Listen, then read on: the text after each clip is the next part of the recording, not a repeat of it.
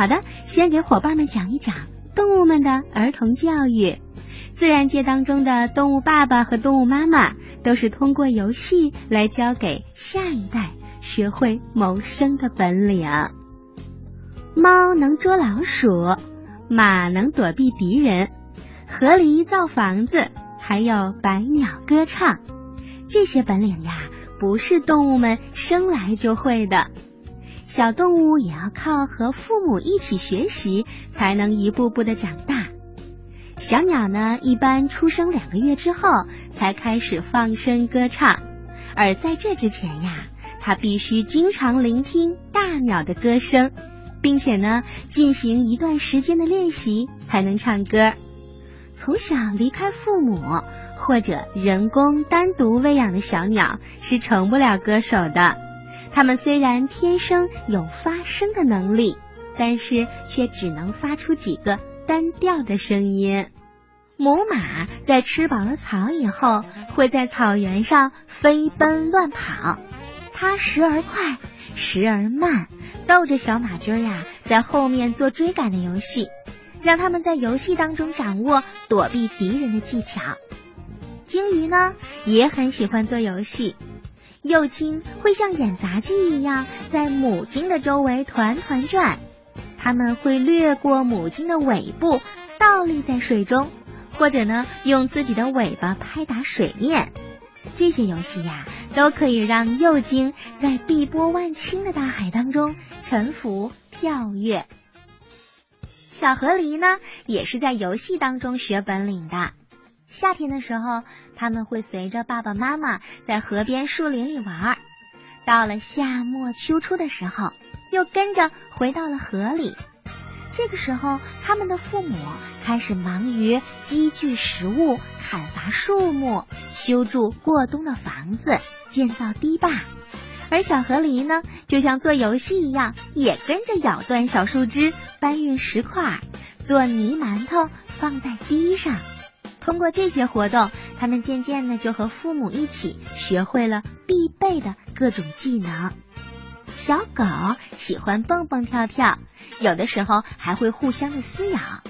小狗的嘴里呀没有牙，牙床肌肉也没有发育好，因此互相的撕咬不会有任何的伤害。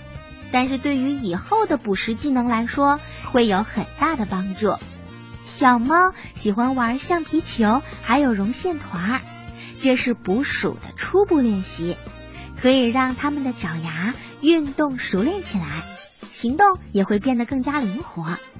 稍大一些的小猫呢，会做另外的游戏，比如张牙舞爪、相互攻击等等。过不久，它们就开始独立的捕捉老鼠了。老猫一般这样训练自己的孩子，他们会捉到一只老鼠。然后把它咬个半死，然后放在小猫的面前，让小猫玩个痛快，直到最后吃掉老鼠。经过这样的练习，小猫就会捕鼠了。当然，狮子也是这样教育后代的。有时母狮子发现了羚羊等猎物以后，会自己打头阵。它先将羚羊困住，然后再教导小狮子们如何捕食。而食草性的动物呢，也会教给孩子们如何躲避危险。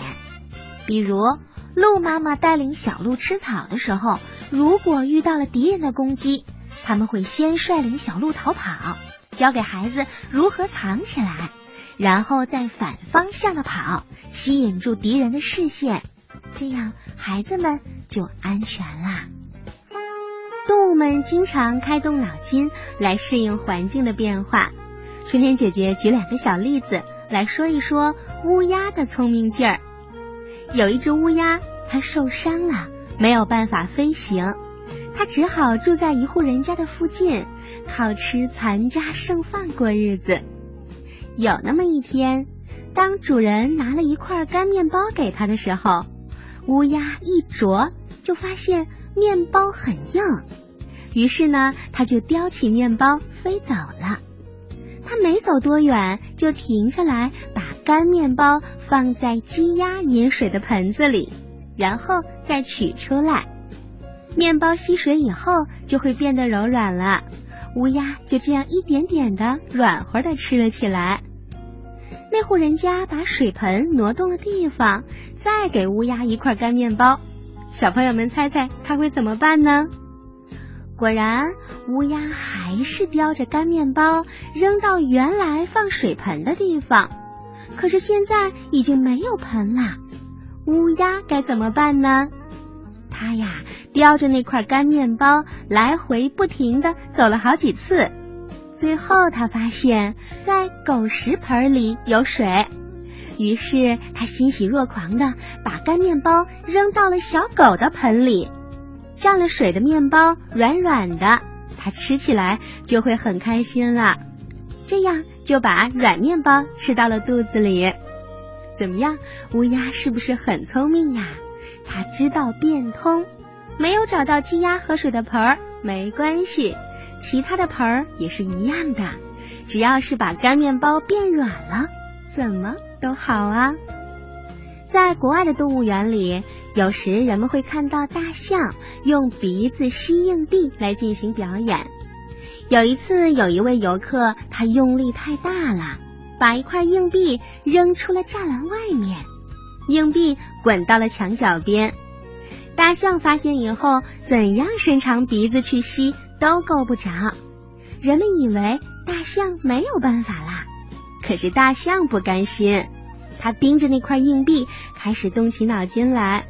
不一会儿，他想到了一个主意，并且开始行动起来。他用力把长鼻子甩出了圈外，吸足了口气，猛地吹向墙。这口气呀，就像一阵风一样，遇到土墙又返回来。把硬币带了回来，大象就轻而易举的吸住了硬币。他高高的举起，给其他的观众看。这样的表演啊，当然博得了观众们热烈的掌声。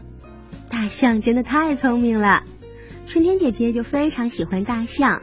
它们重感情，而且一生能记住一百多种声音，辨别敌人、朋友还有家人，多厉害呀！